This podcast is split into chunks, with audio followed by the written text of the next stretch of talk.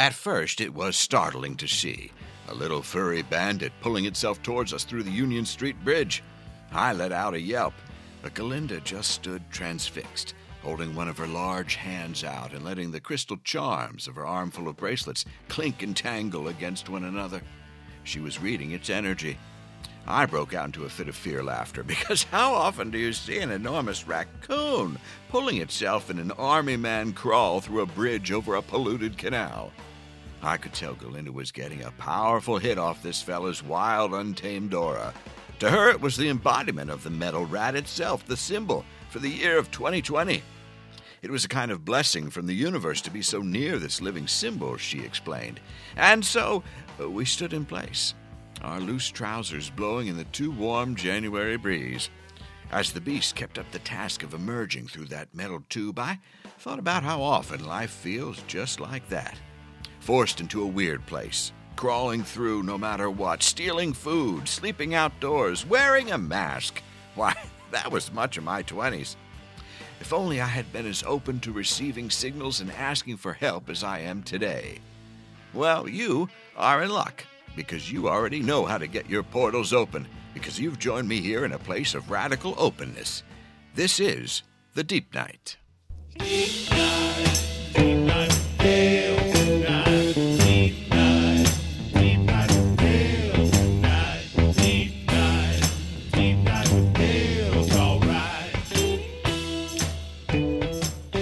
friends. Hello, it's me, Dale Seaver, your host, guide, and guru through this next hour of regrets and revelations. Welcome to the Deep Night. We come to you tonight, as we always do, from the foul banks of the Gowanus. And oh, our Gowani is in gelatinous spasms as it veers from warm weather back to cold weather. Like me, the canal is barely able to hold its form. I could not believe it was January, and here I was in a turtle tank the very next day, I'm wearing that same turtle tank under a regular full sleeve turtle. I mean, what's going on? Ahmed, a friend who I met through our turtleneck swaps down by the piers, told me that the Earth is trying to get rid of us, and I'm of the mind to believe him. What with everything going on, we better get this sorted out, because I need the cold weather back. Especially because our building's heat has one setting, and it's inferno, which is fine if it's 19 degrees out and the East River's frozen solid but not so great when it's 50 degrees out and fellows are wearing shorts. I feel the same way about men wearing shorts in winter as I do about people who wear two backpacks, one on the front and one on the back. I don't trust them. Speaking of radical honesty, I'm always so encouraged and inspired by the young people in comedy these days.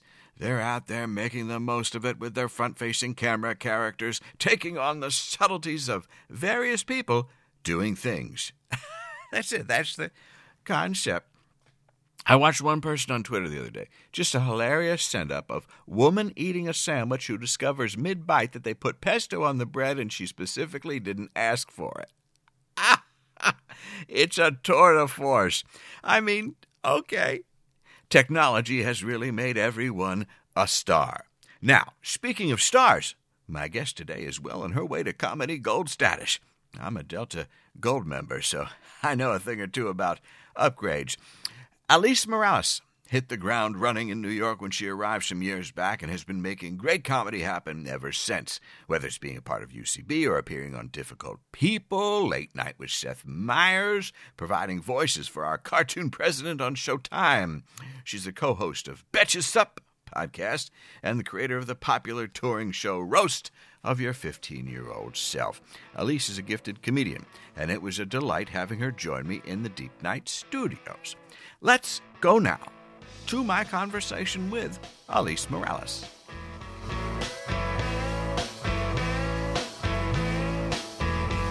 Alise Morales, how are you? Oh, I'm doing great. Oh, good.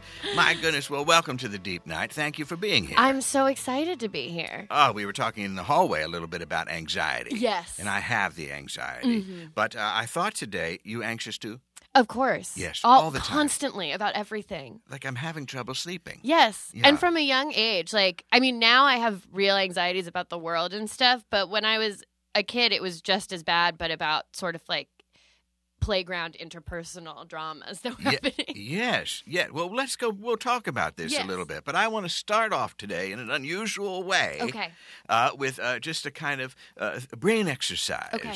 Uh, to to because I love a loose noodle. you know, it. you got to keep it loose, especially in these early hours. Mm-hmm. Uh, so, uh, give me the first word that comes to mind when I say the following: crystals, Healing, sound bath. Reiki, Oh yes, moon. sailor. Sailor. Mhm. Well, that's an unusual and sideways one. I like it. we went in some fun directions. I feel like your chakras are really firing today. Yeah, well, you know, I've got an improv background, so I love a warm up. It shows. it shows. A little zip zap zop, and we'll toss an imaginary ball uh, back and forth, Yes. trying to remember our names. Uh, when you do feel things intensely, do you feel like it comes from the head, the heart, or the gut? Gut.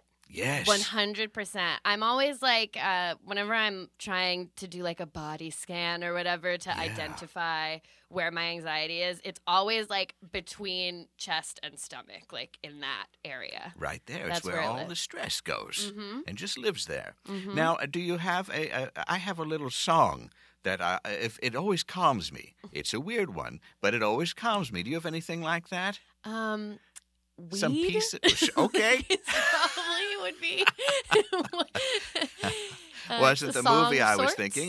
Yeah, good, good. Well, I thought that's wonderful. Mhm. Uh, is there any other like pop cultural touchstone? If, if you watch it, it's like a movie you could watch endlessly. It just calms you. Um, have you ever seen the movie Down with Love? I don't know that I have. Okay, it's this is it's such a random movie to like truly love so much, but it's a Renee Zellweger, Ewan McGregor movie from like gotta be 2004. Oh. Uh, and it's a Doris Day, Rock Hudson like parody movie. Oh. And there's like a musical element to it. David Hyde Pierce and Sarah Paulson are like the funny bee couple. and it just, it's like visually very delightful. There are songs. And honestly, if I'm sad, like I'll watch Down with Love. Wow. Well, yeah. And you endless. Just, just and could watch it in any moment. Yeah. What's sad is that like truly no one's ever seen it. So I reference it to myself all the time and no one ever knows what I'm talking about. no, my, mine is the same way. Uh, Mm. uh, it's a, a obscure track on the When We Were Kings soundtrack, Beautiful. The documentary about the big fight down there with Muhammad Ali. I do know that. You know that movie, uh, and there's this the title track When We Were Kings, and it's just it's a delightful song, and it instantly calms me. I had to search through Spotify this morning on the subway to find it. Just I truly you mentioning this makes me be like I should watch Down with Love. Yeah. Like as soon as I get home. yes, yes, we need it. We're trying to deal with so much. Do you put a lot on the new year? New resolutions, new uh, age of renewal kind of things? Yes, I'm a big list person. So Lists. I always do like resolutions at the beginning and I try to I try to categorize them to different parts of my life. So I'll do ones for like career and then I'll do ones that are for art, which I consider different than career. Career is like I'm trying, you know, like I want to get like a legit agent or like whatever. That's like advancement. But art is like I would like to take a class or Oh. like stuff like that. And then I'll do like health and wellness. And then just like regular life things. I'm like, I want to go on hikes more. Personal enrichment. Yes. As opposed to just the career side. Exactly, because I realized when I wasn't doing that and like putting doing it in like different segments, it would just all be career stuff. Yeah. And I was like, well, I also did other stuff this year. I, I like lived a life worth talking about. so- Yes, and keep to and keep investing in. Yeah, exactly. Yeah. Uh, and do you find yourself uh, particularly successful with that? Um, It seems like you're doing fine. I I feel like I'm doing okay. I mean, um, there I are mean, if you didn't, have, you wouldn't keep doing it, right? there have th- there are certainly things that have been on the list for years. Uh, that just keeps not happening. Mhm, But every once in a while, I'll get one that was like, "Oh, I didn't think I'd actually get that one done this year," and we Check got it, it. off. Checked It's- it off. It's a great. I'm a big believer in to-do lists. mm-hmm. Just every week, I like to start off and get those things knocked down, cross them out. Even the things where it's like start the list. I mean, you got to do some of that stuff just to get things flowing. I feel like I'm a I'm a planner fetishist. Like I Yeah. love a day planner. I for Christmas what I had my fiance was like, "What do you want for Christmas?" and I was like, "This really fancy planner." Yeah. And now I have this really fancy planner and I feel every time I open it I'm like That's a Ah. calming thing for me Yes, too. Is yes. looking at this beautiful planner that I got. What uh, sign are you?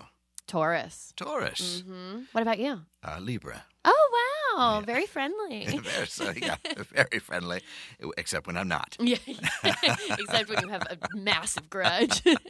It's those two uh, poles that we're Mhm. constantly balancing. Oh, Taurus is interesting. I haven't Yeah. met a Taurus in a while. yeah, I feel like we lay low. Yeah. Like Tauruses are the thing about Taurus is that we're at home, Uh, is that true? surrounded by like our luxury goods, and just Ah. like trying to stay out of the fray. I also find it curious that whatever sign we are, and whether you subscribe to that or Mhm. not, but you tend to like see the same signs. Yeah, Like it's a it's rare for me to encounter like an Aries. yeah. So my mom's an Aries. Uh, yeah. Got a, I've got a mom who's an Aries, got a best friend who's an Aries. I feel like I don't meet a ton of Libras, You see, we're in different little uh, pods. but I don't meet other Tauruses either. yeah, I, really, you're the first one in a long time. It's because we're at home. Yeah. It's because like we're taking a bath, and that's where we are at all times. Well, okay, good. A, a bath can be a relaxing thing too. Mhm. A good, a good thing to calm down. Um, you talked about that anxiousness, anxiety as a child. yes. and it relating to kind of schoolyard things. Mm-hmm. I remember identifying with that movie, Little Man Tate. It's in a, a movie that maybe is out of Mm-hmm. fashion to talk about. Uh, a Jodie Foster vehicle. And all I remember about it really is that there was a little kid that was super sensitive. I don't know why, if he was Mm-hmm. an alien or if he had some kind of genetic issue, but just felt the world so intensely he almost couldn't function. And poor Jodie was just flabbergasted by it and had to find some help for him. Oh, that's that's me one hundred percent. Yeah, it's it's a it's a lot. It was a lot to watch it, but then to also realize, oh, that's kind of me taking Yes. on all this stuff. We don't have to do that. I remember when I was little. Do you know the show Doug? It was like a Nickelodeon cartoon. cartoon. show. I know what it is, yes. but okay. I'm not a watcher. Doug. uh, Doug. He's a young boy. He's got a big imagination. He's uh, he's always getting into sort of awkward scenarios, and I, I remember that like. The things that were happening to Doug, like his awkward behavior, would make me feel so uncomfortable, and I would have such secondhand embarrassment for him that I literally could not watch Doug. I couldn't get through an episode. I would be like, you either need to talk to Patty Mayonnaise normally or leave this woman alone. I couldn't. Wa- it was emotionally too intense for me. yes. There's an episode where he ruins his sister's dinner party that was like, I like blacked out watching it. I couldn't handle it. well, was too keep, keep. Doug away. He's not on the calming rotation list. No. I have a sense of anger that bubbles up with Caillou. Who, who is Caillou? I don't I don't know why I'm bringing him him into this. He's a little bald fella, I think probably from Montreal, Mhm. and it's like a children's cartoon, Okay. maybe for littler kids than you were. Mhm. At, I mean, you were little at some point, Yes. but may have missed it. Anyway, I just eh, he inspires rage in me. Yeah. I, I, he- does everything just irritatingly. It, it, anyway, it, you're lucky to have skipped it. Yeah. well, I'm not going to look. I'm not So- looking into it. I want the parental controls, but to just mask out certain things like that. yeah. Like a filter on Twitter or something, just say no Caillou, no Doug. secondhand embarrassment I can't Mm. I can't handle. The only thing that's approached how I felt watching Doug was the episode of Girls where Marnie sings a cover of um, the Kanye West song and she Uh-huh. like sings the cover in front of everyone and it's so embarrassing. I was like this is Doug level. Like I'm feeling like I'm watching Doug again. Well, then this is interesting to me Mhm. uh, because I kind of remember when you first got on the scene there, because I'm always trying to pay attention see what's, what ripples there are in the force. And I took note because you have a kind of distinctive uh, and engaging energy, Thank one that's you. not afraid of being a little silly, and uh, I always value that. I love to be silly. yes, it's it's needed in in comedy and in, in the world. But this idea of embarrassment Yes. is also behind this roast of the 15 year old self show that you do. yes. Explain to me what that is. I have a sense of it, but I have sadly never been to one of these. Absolutely. Um, so the show is called The Roast of Your 15 Year Old Self. And basically, the reason I started it was because I was, uh, I found an old Facebook album that was an album I had created to save my old MySpace photos when, like, the time happened when it was like, we're not doing MySpace anymore. We're moving to Facebook. I was like, well, I need to save all my beautiful photos because I was a big MySpace girl. Yeah, MySpace was great. That guy never did us wrong. No, Tom? Tom, he didn't meddle in an election. No. He didn't try to start his own money. Uh, He was just he was just like, "Who are your friends?" Simple. You like music? Here's some bands. yeah, exactly. That was He'd it. be like, "Hey, I'm your friend." Yeah, yeah, look at me. I'm Like- working on something over here. I don't know what it is, Exactly. but I have a moment to turn over and acknowledge the camera. I know we we like we let him go too soon. Oh, for sure. For he sure. was too good. He I, was I, too pure. Mm-hmm. you know, I met a lot of nice people from MySpace when you could actually, you could kind of date off of it too. yeah. And uh, I also found a lot of bands. You, a lot of bands. A lot of That's the sad loss of MySpace is like all the music and stuff that was on there. But then Justin Timberlake bought it. Yeah, but it's still it's gone. I, I yeah, it's It's gone. gone. Yeah. Um, Sometimes I think he's the greatest, and then other times he does something like that, and I think, eh, right? so I go much. back and forth about Justin Timberlake all the time. The 20/20 Experience is an amazing album. That's what I'll say about Justin Timberlake. okay. But also, apparently, he's cheating on Jessica Biel now, I- Holding, holding hands. in public like a fool. Oh my! Why would you do that? Why? Like, That's what I mean. Yeah. I, it's a constant with him. I know. I'm always back and forth. I want to like you. I enjoy your music. I like your voice. He does something stupid. right? Come on. Come on, Justin. I need to relax with my entertainers. exactly. Clearly a theme. It's like I thought you were done cheating on Jessica Biel, and that was the whole thing. Yes, mature already. And then you made this album, and it was a great album, and you were like, "I'm never gonna cheat on Jessica Biel again." And then here we are in public, Holding like hands. a fool, holding hands. so that's one form of embarrassment. yes.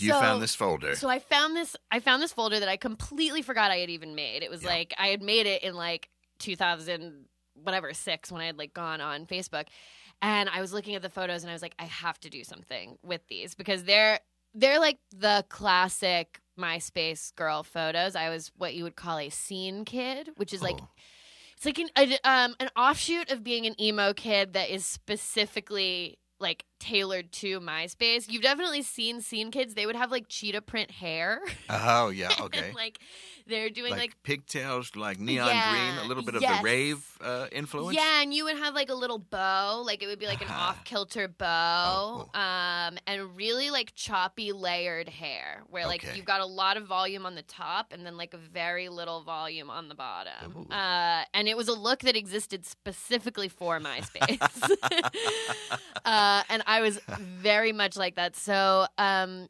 I I remember I posted a Facebook status that was like, if I did a show called The Roast of Your 15 Year Old Self, would people want to do it? And it got like a lot of people were like, oh my God, I would love to do this. So then I started hosting it. And Yeah. basically, what the show is, is people give me. Mostly it's people giving me photos, but people have also shown videos. They've played um, songs. They've read old diary entries. It's all this stuff. And the idea is that you're going to do a roast of yourself when you were 15. Uh, and I've had now it's God, it's been like five years that I've been doing it. Oh, really? Um, which is so crazy. We've I've done it all over. It started in New York, but now I've done it in like Boston and Philly and LA and Richmond, DC, all these different places.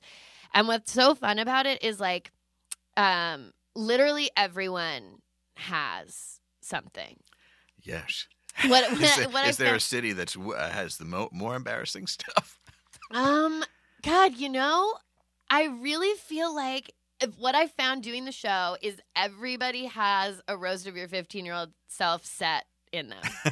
like, if I pulled even someone who's never done comedy, if I like pulled them and was like, send me one photo of you at 15 and just tell me like, g- go for five minutes embarrassing stuff about yourself, like it's Yeah, it's it's within there. you. It's what we're all trying to escape yes. every day, all day. Yes, and that's the main thing that I get after the show is people just coming up to me being like, "Oh my god, when I was 15, I was into this embarrassing thing." Like my thing is that I wrote an insane Harry Potter fan fiction that was 39 chapters long, 65,000 words long.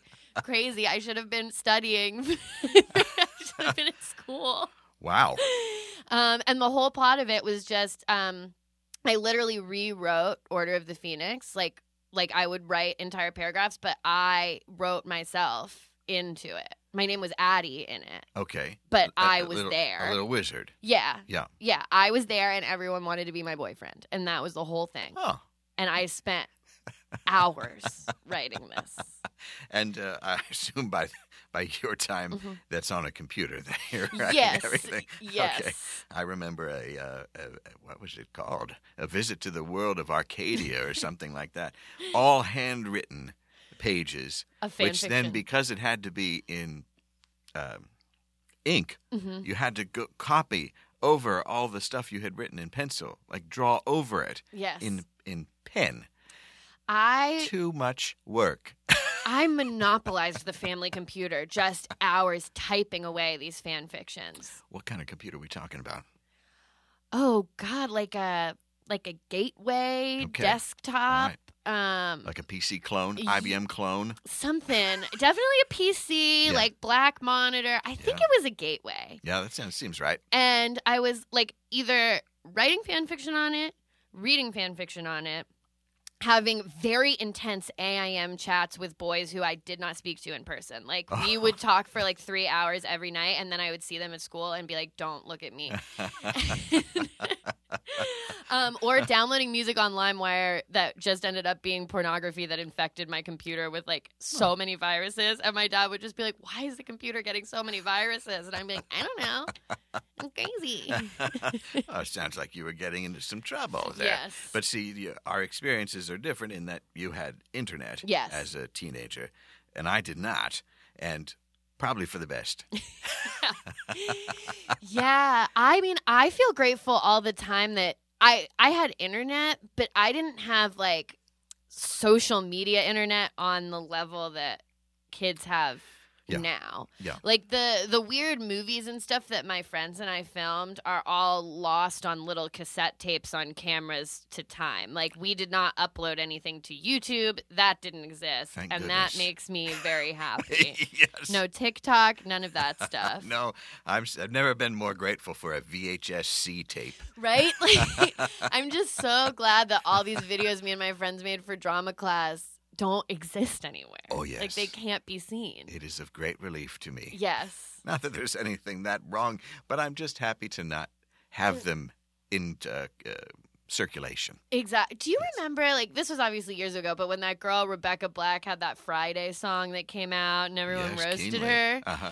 I was like, I remember just feeling like I was like, I would have done this. Like, like, I, like, I couldn't roast her too badly because I was just like, I would have made this. yeah, that's well. That's what I mean. It's it's fortunate. Yes. it's fortunate. And uh, this, you're growing up down in Virginia. Virginia, yes. Okay, uh, and uh, so, so for, me, there was a lot of uh, mall time. Did that still exist for you? Or Oh, was that, uh, We already passed that. Absolutely. And so, uh, what were your what were your stores? I feel like my existence could be defined by Mm-hmm. KB Toy and Hobby, Suncoast Video, and Structure. um, Hot Topic, number one. Okay. Absolutely. I'm at Hot Topic. I'm one time the person working the register at Hot Topic told me she was like, You're cool. I think you could work here. And my entire I was like, Oh my god, it's happening. like I was like, I can't believe this. So I like went home and filled out the application. I was so excited they never hired me. I was I was destroyed by that. I thought I was like, I'm gonna get hired at Hot Topic and then it's all gonna happen for me. things are changing. um, For now, at that point, are you in like uh, a kind of a Beetlejuice getup? oh the- yeah, yeah. Uh, exactly. That is exactly the getup. Lydia Deetz in Beetlejuice was my number one person that I was trying to look like. Yeah. Um, it was like a combination of Lydia Deetz, Avril Lavigne, Uh-huh. um, and then there was a character on the OC named Anna. who was like the cool alt option for Seth Cohen to date. He ultimately does not choose her, but I always identified with Anna. Yes. yes. Um, Interesting. yes. And then I'm trying to think of my other stores would have been like the back corner of Spencer's trying to like peer at the like sex toy area, but not actually going in because I was very afraid of ever getting in trouble. Yes. Let's Um, talk about Spencer's gifts yes. for just a second. Uh, and at my day, it was Spencer's gifts. I don't know if it still had the gifts part it.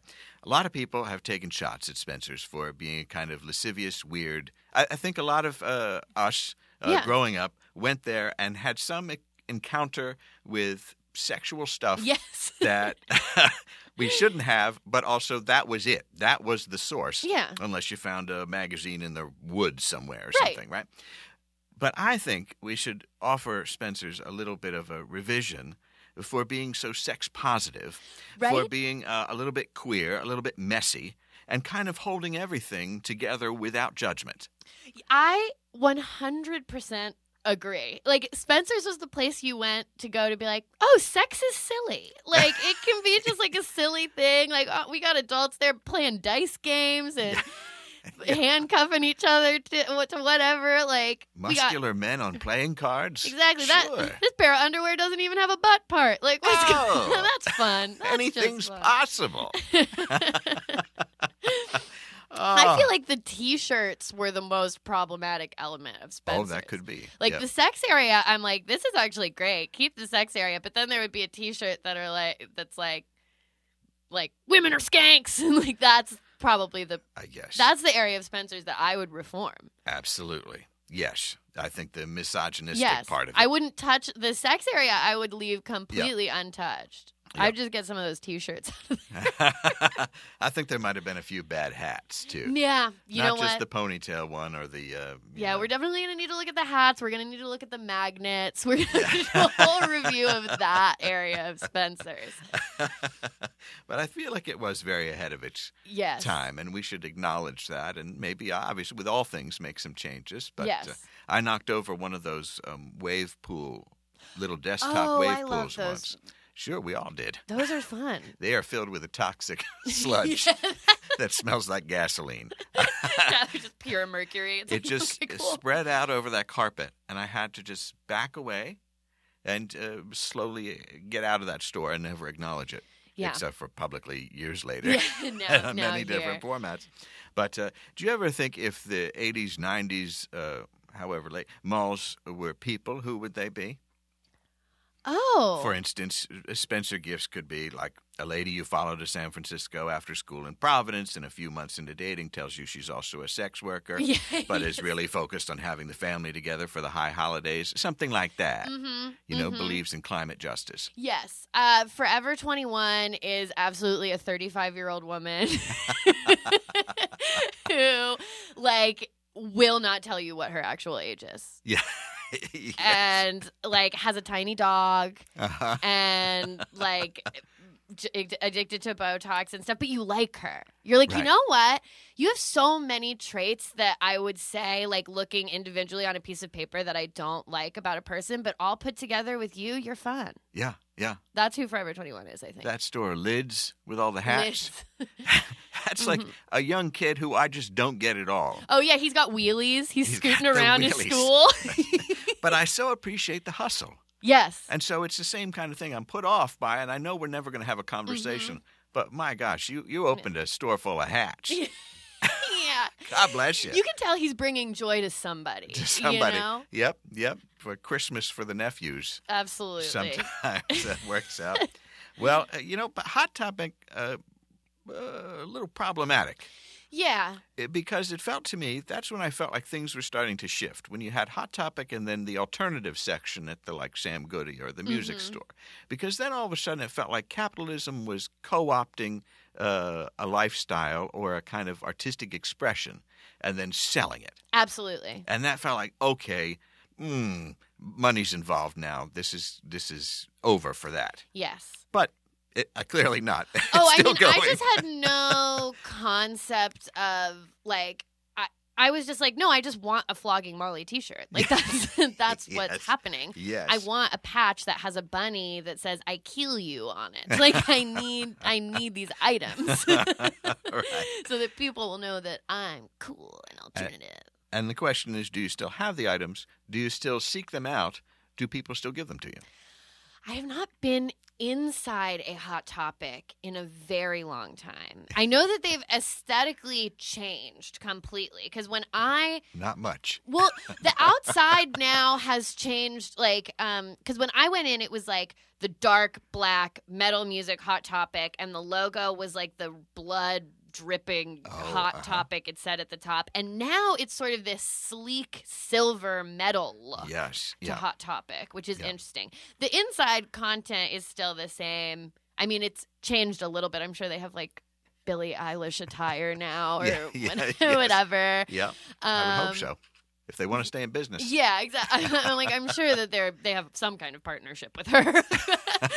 um, and they're still selling Manic Panic uh, hair dye, I believe, Yeah. Well, yeah. which was the that was the hair dye. Sure. But uh, like the the physical look, it's like a little bit brighter and like more. It's got like metallic now, Yeah. which is interesting because the Mhm. hot topic that I went into was truly pitch black, Black. darkness. Yeah. like a cave. Yes, Yes. exactly. Uh, And everything Well- was expensive. yeah. Like, which Yeah. goes back to what you were saying. It's like, oh, cool, punk rock, but also like this is fifty dollars. Right. For a torn pair of fishnets. Exactly. Yeah. Yes. For a 15 year old. yeah, exactly. For a shirt that says like I like you laugh because I'm different. I laugh because you're all the same. Yeah. I, that is the classic hot topic shirt to me, and that shirt is fifty dollars.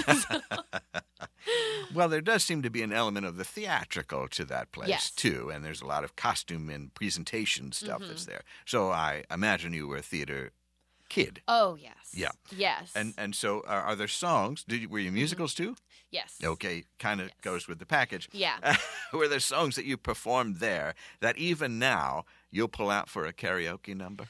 Okay, so I my my big musical like thing that I got cuz I would always I was always in the straight plays and then I would try to go for the musical but I was too I I was too nervous about singing. I have a fun I actually have like a decent voice, but I would get so nervous during the audition I could never like nail it. So the big part that I got was when we did Wizard of Oz, I was Glinda Uh huh. and um it was like a crazy production because my theater teacher who was a true psycho like uh, the, the most classic theater teacher psycho he um anytime we would have an assignment he would perform it for us first to show us what a 100% would be like Oh, I see. I see.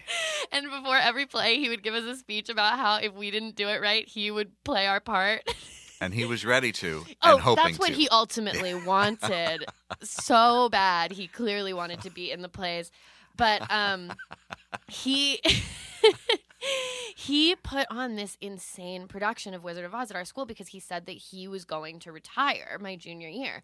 So he brought in backdrops from Las Vegas, and we got a flying system, and I flew around like it was crazy. And then at the end of the year, he did not retire. How could you go out after such a success? It was crazy. And then the next year we just did um Into the Woods and we had no money and he um b- like he was like all, half like one foot out the door and I was like, "Why did you do this? Why didn't you just retire?" Um but that being said, the song that I always wanted to sing Yes. and would always try like would try to squeak out an audition is on my own from Les Mis, which is the Oh, classic. I feel like that is a classic high school girl audition Uh song. huh. Uh huh. The classic Eponine. unrequited love Eponine Yeah. song. I Oh. know. I loved that one. I would always do that one, and I would do Part of Your World from uh, Little Mermaid. but I would get too scared. Yeah. I would always do fine with the first audition, and then when it came time to actually sing the songs from the musical, I would get too scared, and all the girls who took chorus and could like go along with the piano would just they'd just wreck me. they just run away they with it. ju- yeah, they would just they'd steal it every time. That's unfortunate. I know. you, I hope that you've gotten over that kind of choking. I business. I've gotten over that, but I will say that um, have you heard of the show Encore? It's on Disney Plus. Uh, yes, I, I, have, I have heard of it. Yes, I haven't So- seen it. Okay, so it. it's the premise is that they bring a bunch of like former high school theater kids back together to do their high school musical again, and it has I brought have seen up a I have seen one of these episodes, and I couldn't watch it for exactly what we're talking about. it, it brought up too back much. Back to Doug, back to all this other stuff. Yeah, Uh, no, yeah, all the relationships were still like weirdly the same. Yeah, and I also started like logistically going through in my mind because I'm always like I'm always like 30 steps ahead of whatever is happening presently in my mind. So in my mind I'm like, okay, so my high school is obviously doing encore now. So and I'm like, what play would we do? Would we do Wizard of Oz? I'd want to do Wizard of Oz because then I could reprise my role as Glinda, but it's like, would they choose to do Into the Woods? And then it's like, I don't want to be one of the stepsisters again. I want to get my opportunity to try and go out for Baker's Wife, which is what I wanted in the first place, but I choked as we talked about. And then I'm like, are they going to let me do that? That girl, Amanda, who played the Baker's Wife, probably would come back. She seems like the type of girl who would come back. So then it's like, what are we doing here? Yeah, but I would like to know what happened to the theater director. he, he eventually retired the next year um, after sort of this middling production of Into the Woods, where we had to make um, Cinderella's castle out of. Uh, Out of like lunch plates, like that we collected, Oh. like like literally, Cinderella's castle was made of trash because we had spent so much money on Wizard of Oz the year prior. this, this poor fella. He Is he still around? You know what? I actually, because of Encore, started Googling him. Um, Yeah, you did. So the auditorium at my high school is now named after him. So it was like a big thing. They named the auditorium after him after Wizard of Oz. He he was supposed to retire. He did not retire. He remained another year for reasons that I don't understand. And as far as I can tell, he's still living and thriving in Oakton. That's wonderful. And I would truly love nothing more than to see him again. Like at the time, I loved him so much, and looking back, I still love him. But I also recognize that he was crazy. But uh, what more perfect guest for roast of my 15 year old self if than I could get him this fella? to come to the roast of your 15 yourself, I don't even like there to have a reunion with him would be so incredible. Well, I'm going to hold a crystal and think about that because I please want that to happen for you, and I want to Please see it. And uh, you know, I would happily contribute to getting those sets flown in. Yeah, that is um, one other thing that he did that is like kind of my favorite story is um, the year. So the year after we did Wizard of Oz and he did not retire, we did. It, it was like it was up in the air what musical we were gonna we were gonna do, and at one point they were like, we should do Beauty and the Beast. And um, according to the very gossipy chorus teacher who told the chorus kids, who told me, the teacher he was like we should do beauty and the beast but none of the boys in our program can sing the beast's part which is false but he this was the premise by which Uh-huh. he was going to say this next thing which is i should play the beast which the chorus teacher was then like so you actually can't play romantic opposite of a student at the school which i'm sure he was not thinking about at all like like I don't think that this was like a creepy I want to play romantic opposite a student Oh, thing. no. He was just like I want to play the beast. it's about stage time. Yeah, it was absolutely it was not romantic at all. That was not happening. Not to just wildly uh, throw some conjecture out Mhm. there, but he had such a success with Wizard of Oz. Yes. On top, celebrated. Yes. What? And okay, that would have been a nice way to go out. But then someone dangles this idea in his. Uh, he Yeah, does in he his dangles mind. to himself. little self dangling, that he could be the star of finally, finally, of Beauty and the Beast. Yes. Bring this thing home. And then everybody would not only see him for the visionary, but as an actor, as a performer, Yes. the thing he longed. That's what he For. wanted. Every truly, and then go out. every show he would be like, "You don't have your lines." I'm going out there. Like he and he wanted it. He wanted that to happen. That is so badly. And um, I just always think about if that production had gone on with him starring as the Beast. Sort of like that end moment where the Beast like dramatically transforms and he's just like my 65 year old drama teacher. and Belle's like, um, oh, you're an old man. I thought that we were the same age. right. legendary. I guess you It can't tell with the Beast. Amazing. It would be amazing. Yeah. I think it should. They should have let it happen. I would Well- love nothing more than if it had actually happened. That's pretty compelling.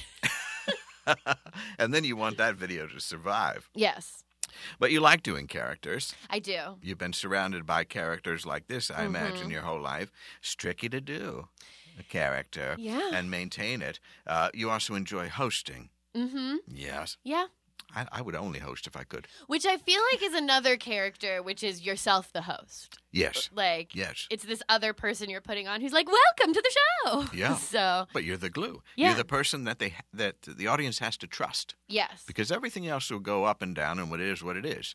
But if they don't trust you, forget it. You've lost it. yeah, and it's such like a dynamic thing you have to do where you have to like really be paying attention to everything that's Yes. happening and like keeping time and like I just love the like kind of like frenetic energy of hosting a show. Yeah. You know, because when I'm doing the roast, it's like I'm watching the show, I'm keeping time, I'm maintaining, I'm watching the audience, I'm thinking about my stuff, but I'm also like trying to connect with the stuff they're saying because sometimes people on the show will tell a story that reminds me of something I hadn't even remembered. Right. uh like from years ago and it, i get kind of like a new there's so many new discoveries i've made during the show even still where someone will tell a story and i'm like oh my god i forgot about this kid at my school who did the same thing or some adjacent thing or whatever. And then like that'll make its way into just the show proper because it like it has a big pop I get such a headache after doing hosting because I'm paying so much attention to Yes. everything that's happening. the next day i feel like physically drained Yes. I've started to have to be like the day after I host the show, I keep it. I mean, as best I can. I'm like, I'm gonna keep this light. Like, I'm gonna stay home. I'm gonna chill. Yeah. Get in that bath. Yes. Uh, put on the bath. show. What is it? Do Exactly. you love me? What's it called? Hmm? the, the the movie that oh, you love. oh, oh, down with love. Down with love. Down Okay. with okay. Love. All right. Great movie. And uh, speaking of uh, characters and uh, participating in things, that's a solid segue, Mm-hmm. Yeah. isn't it? Uh, you're the voice of uh, Alexandria Ocasio Cortez I am. on the cartoon President. yes. Which is on Showtime. Yes, it is. Uh, she's been on the show. She's been on this show. AOC. Oh Uh, my god. Exactly the right reaction. Oh my god. it's a little weird, but she was great. We did one of our live shows. She That's did it. We did a amazing. politically themed show, and she came out and did the introduction. Now we all So thought, cool. uh, just keep it keep it light. Mhm. Just don't talk about yourself too much. Just get up there and then get out. Yeah. We got to get on with the show. Had no idea what this uh, young person would become Uh, because she had just started running. Oh, so it was like prior to Like her a month later, she was really uh, all over the place. That's so and then cool. by the fall, she had won, and then we're in a different level altogether. Yeah, I remember when like her first ad came out that went viral, and everyone was like, "This is a really good ad." The one where she's taking Yeah. her shoes Yeah, off on the she's in that subway uh, yeah, platform, yeah, yeah. and she uh, she's just. Oh, what's the line? She's like, "Someone who doesn't live here can't possibly represent us. Someone who doesn't live here, doesn't drink our water, doesn't go to our schools." She's like, uh, "I love her." What did it come out? What's the key to her to doing her voice? Um, so I think one of the things is that she and I sound very similar naturally, Uh-huh. but it's a little bit higher pitched. She, um, she. She like st- st- she'll be like uh, um uh, she has like she does has the Obama ums a little bit his Uh-huh. are like longer and more drawn out Yes. but she like she like will do a little bit of a stammer sometimes Uh-huh. uh because she's like I can tell that like it's because she's so excited and like you can tell like her brain is like 10 steps ahead of like her mouth is like catching up to what she's thinking a lot so it's sort of like this like frantic energy and she has like a little bit of a raspiness it's like a little bit up here Yeah. and then the vocal fry is also key Yeah. which she does have i think i'm a little bit lower in my vocal fry and she's like a little bit higher That's right. It's there. yeah Does she smoke? Is that what the raspiness is from? I, you know what? It's Maybe just living living that Queens life, Queens life. or the Bronx. Where is she from originally? Yeah, She's yeah. the Bronx and Queens. Yeah. All right. That good. That good. Up Yes, there. exactly. Yeah. and had you done VO stuff before? no, that was my first uh, foray into it, and I honestly like it was a it was an audition that I recorded on my phone. I had um. I remember I auditioned for her and Kimberly Guilfoyle and like sent those two in. Okay, this is a little inside baseball, I'll admit, but uh, we share a VO agent. Yes. uh, Which uh, we did, I did not know until we started talking, uh, uh, setting this up. And I remember getting the sheets for Cartoon President when this most recent season. Yes. I don't know if you're supposed to say that or not, but it happened while I was on vacation or while I could. I was away from a microphone. I mean, I, I could do it in the phone, but it always sounds yeah. to me. I, I There's don't like know. a truck in the background. Plus, I don't have a Mitch McConnell in my back pocket, you know, or some of these kind of obscure Jim Jordan. Yes. Nor would I want to. No, because that means what it means is watch. The best thing about having AOC be my character is that I just watch clips of her and I'm like, oh, I agree with this. There's optimism. if you get hope. somebody else, Yeah. it's like, oh God. oh, no, no, you got to listen to these clips. It's horrible. Yes, yes. But I'm I'm disappointed that I could not uh, be out there participating. It is a very fun because show. it seems like fun, and uh, obviously what you're doing is great. And so uh, now, um, here's what I'd like to know. Uh, I talk to so many people, AOC Mm-hmm. Yes. uh, among them, who, people that are on this show who are at a certain moment in their career. Mm-hmm. This kind of like uh, things are really starting to catch. The, the the fire is now going. If you're on one of those naked and afraid, you're going to be all right Yeah. because you've got at least the fire. You're Yes. not relying on somebody to move a twig. How do you select projects at this point? Because things are starting to happen, and uh, you want to be a little bit cautious, or maybe not. Um. Well, first of all, thank you for saying I'm at that point because I have to. Some, I have to remind. Like some days I'm like, "Wow, Alise is on fire. She's killing it," and then other days I'm like, "You blew it. You're done." So thank you for that. Um, it's tough because I think I'm naturally a person who wants to say yes to everything and Yeah. who wants to have a million projects going on and who like, if someone offers me like I don't know, like a really fun idea or like like let do this play with me. My natural inclination is to be like, "Yes, of course I want to be in a fun play with you." Or like, Right. "Of course I want to start a podcast with you." Uh so now I think that the list and like the planner that I use has really helped me because I will go in month to month and like even quarter to quarter and be like, these are the top three priorities. And that helps me keep in mind, like, okay, you actually can't take on a new a completely new podcast that is like narrative that you're gonna have to write and also be in this play because if you remember you are doing like a tour of the roast and you have like this you know book project that you're working on or whatever so Right. like I think I lean on my organizational skills and like having that calendar that I can look at to remind me like you actually can't do that. Right. So Time management time, becomes the yeah, key. exactly. Uh, but it's it's tough because my again my natural inclination is to want to work on everything and sometimes I I miss the the early beginning of my career when I first moved to New York when you when I was like first of all 21 and not a, a tired old 29 year old who needs to be in her bath Yeah, yeah, yeah. needs to be Well- in, in a bath watching Down with Love um where I would just be like yeah I'll do three shows every night and I'll also be planning my own show and also I'll start an open mic and also I'll do this and like just having this sort of crazy energy because it was all stuff I was doing for myself or for my friends that was for fun. And then you get to this point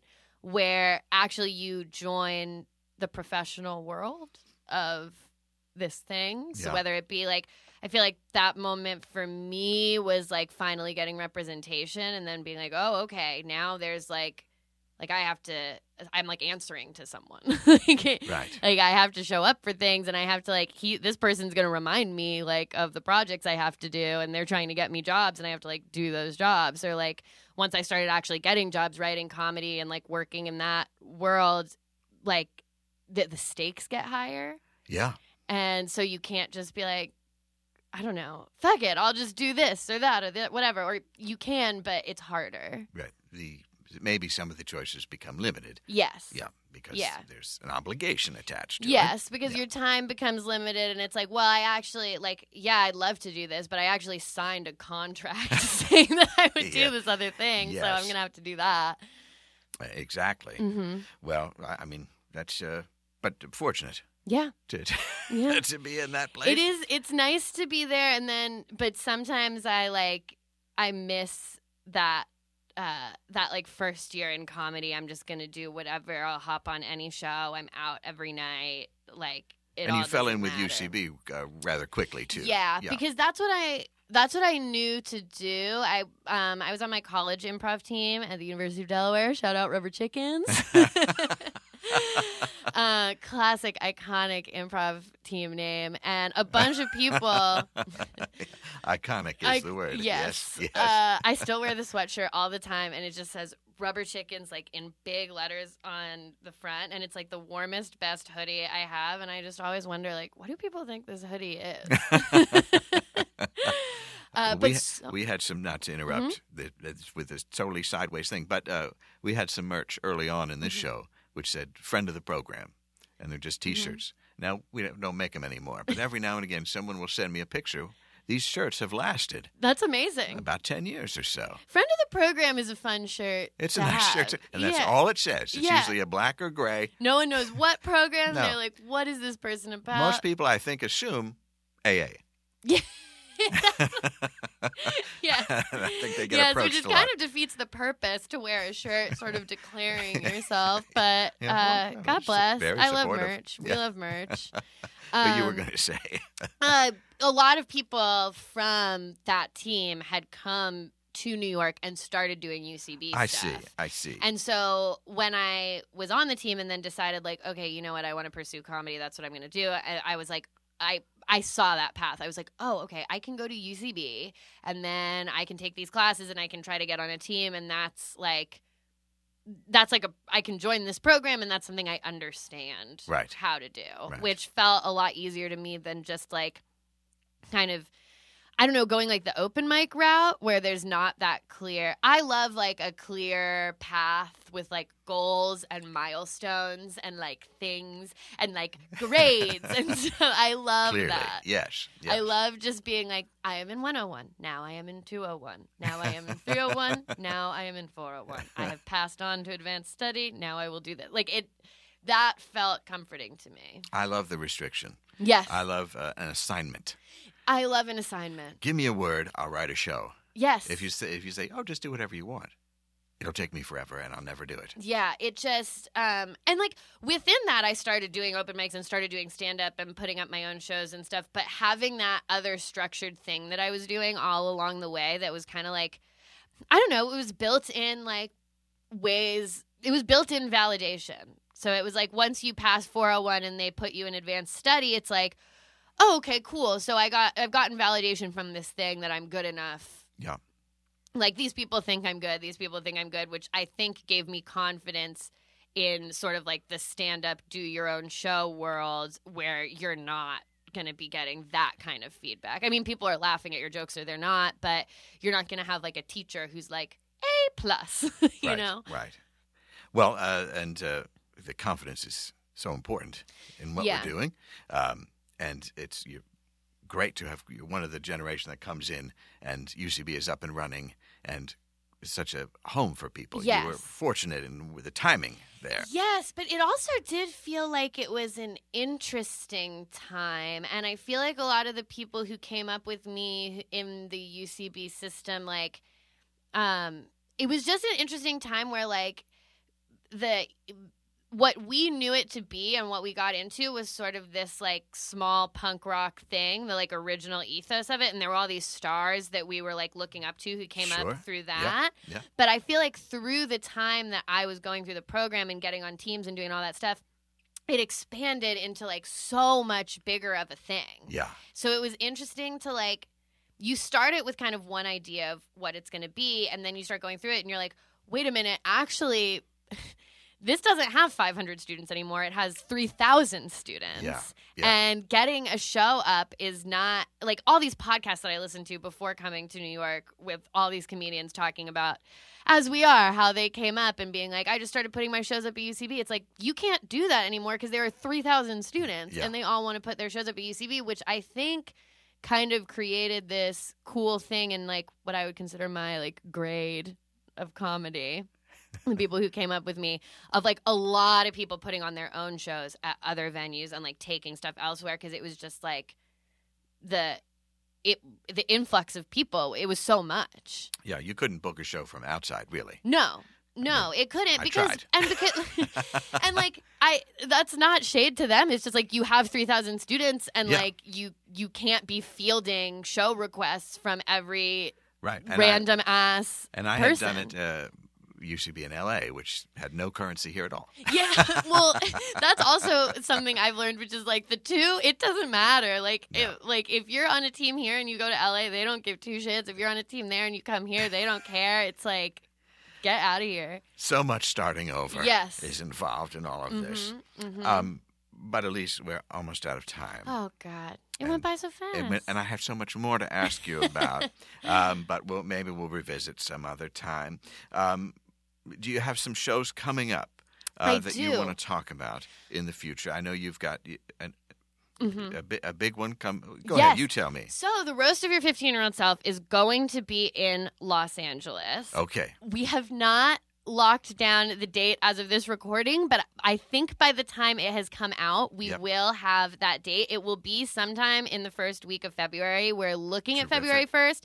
If that interests you and you are in Los Angeles, just follow me on social media or go on my website. It'll all be there. But I think we'll be in LA on February 1st. Well, that's exciting, and I hope that that works. Yes. It'll be sometime. And then as far as New York shows, uh, I'm in uh, She Makes Me Laugh is a really great show. Uh, it's January 17th at Caveat, and I will be on that show with a really awesome lineup. I think it's Phoebe Robinson, me, Mary Beth Barone, um, and other people whose names are escaping me right now, but it's a really good lineup. And That's great.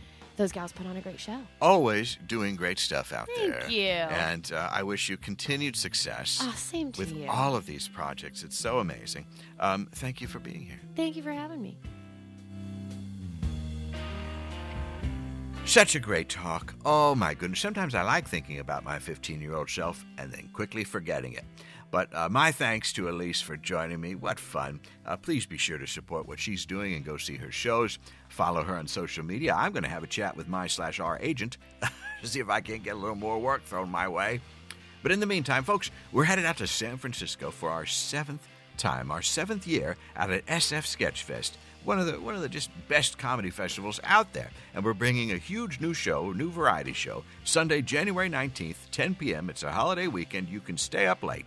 Uh, find me there when we open up Deep Night with Dale's World of Gems, a brand new variety show at the iHeart Radio stage at the Gateway Theater.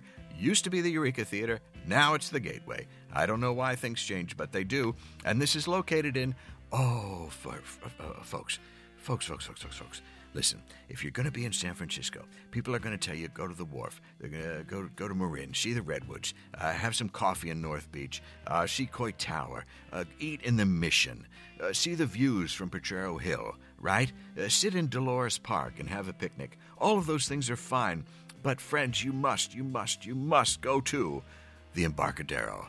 It's my favorite place in all of San Francisco, and that's where this theater is located. So you're in luck. Get down there and just, you know, make a day of it. Grab a sandwich at Safeway, and then you can come right over. My guests on the show will be, well, what a phenomenal lineup here Arden Myrin, Joanne Schinderly, Andrew Orolfo, Phoebe Bottoms, and my old pals, emphasis on the old. I kid, fellas, I kid. Kasper Hauser, with music from Zelma Stone, who is just fantastic. We'll also have an appearance by Little Dale. What? What's that? I don't even know. There's so much show. Please come. It's a big theater. We need you there. Tickets and info online at deepnightshow.com, where you can also find out uh, information about our first live show of the season in New York City at the Slipper Room, Wednesday, February 12th at 8 p.m. Information's up there. That's enough for this week, uh, for this episode. So we conclude there, but please remember that although this night is ending, a bright new day is just ahead. Deep Night with Dale is independently produced and performed by James Bewley, Season 12 podcast icon, illustrated by Lars Litaro, Deep Night Season 12 theme by Zach Gabbard. Music throughout the episode is provided by the talented roster at Howler Hills Farm in Ohio. Production studio space provided by Harvestworks here in New York City. Remember to subscribe, rate, and review the show on Apple Podcasts or tune in on Stitcher, SoundCloud, or Spotify. Thank you for listening, and this season I encourage you all to leave your portals open.